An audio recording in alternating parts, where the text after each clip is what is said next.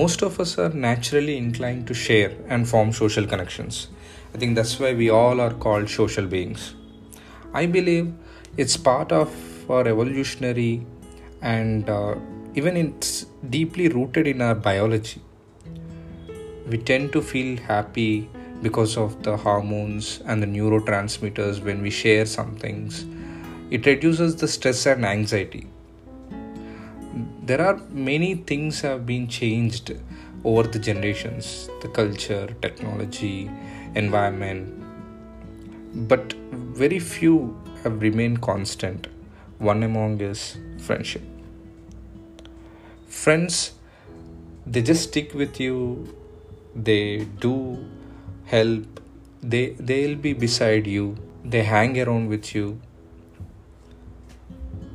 not for the sake of a written favor or a benefit, but just for the sake of friendship.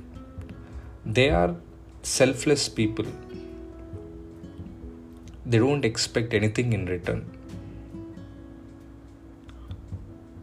People say life is a game, it's played by God, life is that, life is this, blah blah blah.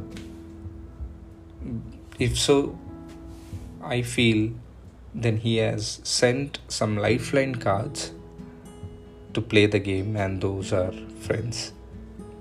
They are even our joker cards too because you tease, criticize, bully them, play around with them, beat, scold, pull their legs, but you still have smile inside and outside. That's a magic of friendship.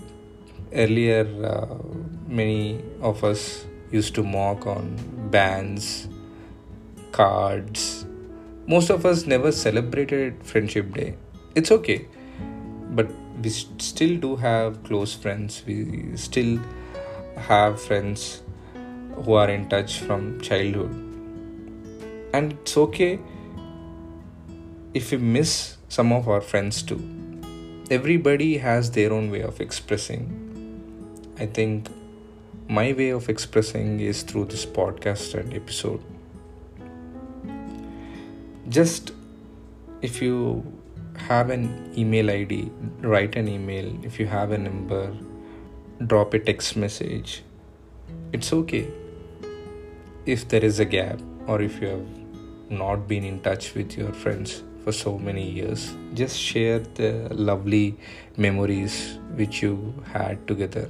All i want to say is save your friendship. Happy friendship day